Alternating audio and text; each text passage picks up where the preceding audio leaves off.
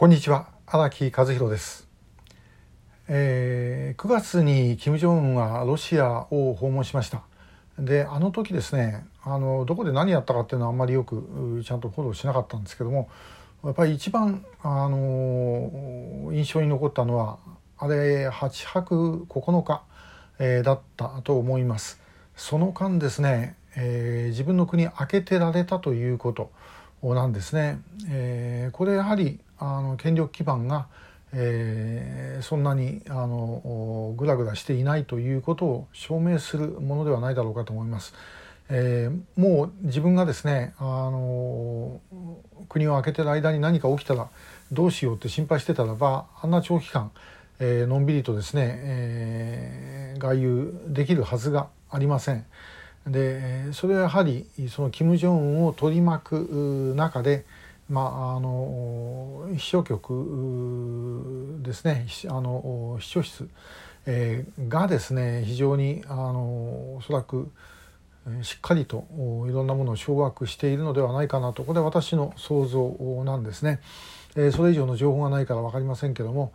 で、えー、改めて考えてみるとですねまあ、私自身があのもう90年代初めからあ北朝鮮はもう崩壊するというふうに言ってましたこれも正直自分の判断ミスだったというふうに言うしかないんですね。だけども、まあ、通常の国であれば政権が変わっていてもおかしくない状況だったことは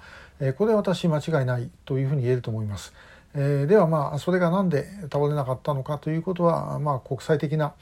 要因とそれから国内的な要因があるんですが、まあ、国内的にですね、まあ、もちろん密告社会監視社会でですね、えー、共同で防御を凝らすということがあの非常に難しい社会である、えー、ということも事実なんですけどもやはりですね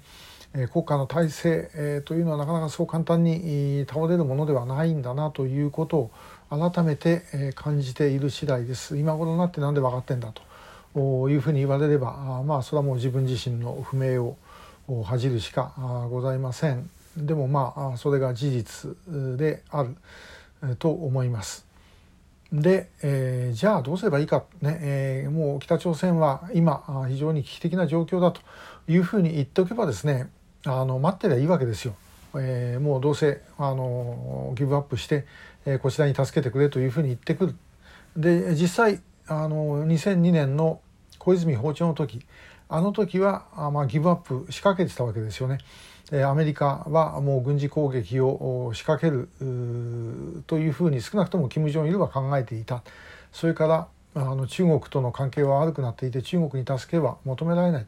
でロシアはあ,、まあ、あんまり関係ないということでですね、えー、もう日本しかあの行くとこがなかった。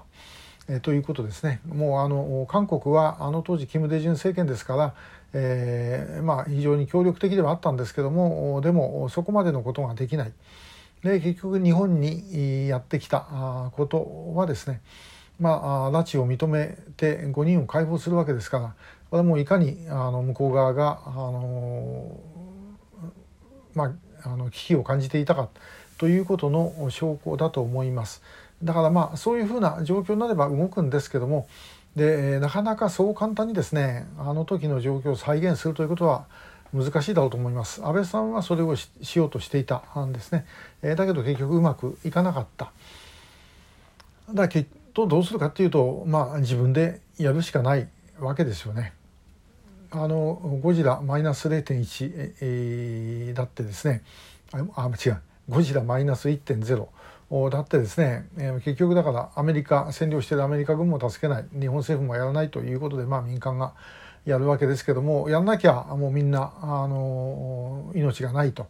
いうことで、え、やったというわけで。まあ、ともかくあの体制が揺らいでることは間違いないんで揺らいでる時にそのまま傍観をしていたらばまたどっかが手助けて、手出して助けてしまったりとかまた別の要因でですね状況が変わってしまったりします。だからこれも我々の手でですねやるしかないです。それはもういろんな情報とかそういうものを北朝鮮の中にぶち込んでですね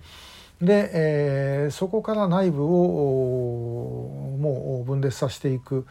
そして、えー、金正恩の地位をですね明らかに危険な状態に持っていくと。えー、でまあできれば最後までいっちゃえばいいんですけどもそういうことをやっていくということが必要であろうと思います。それを我々できるかどうかということですね。で,、でもできるかどうかじゃなくて、できると思わなければあのもういつまでたっても変わりません。で変わらなければみんな亡くなってしまうわけでそうしないためにはあの我々の方からその北朝鮮の状況をですねえー、変えていくしかないのではないだろうか、えー、というふうに思います。まあ、そのための努力我々もいろいろやってますけども、まあ、さらにご協力をいただきたいと思ってますので何卒よろしくお願いいたします。今日もありがとうございました。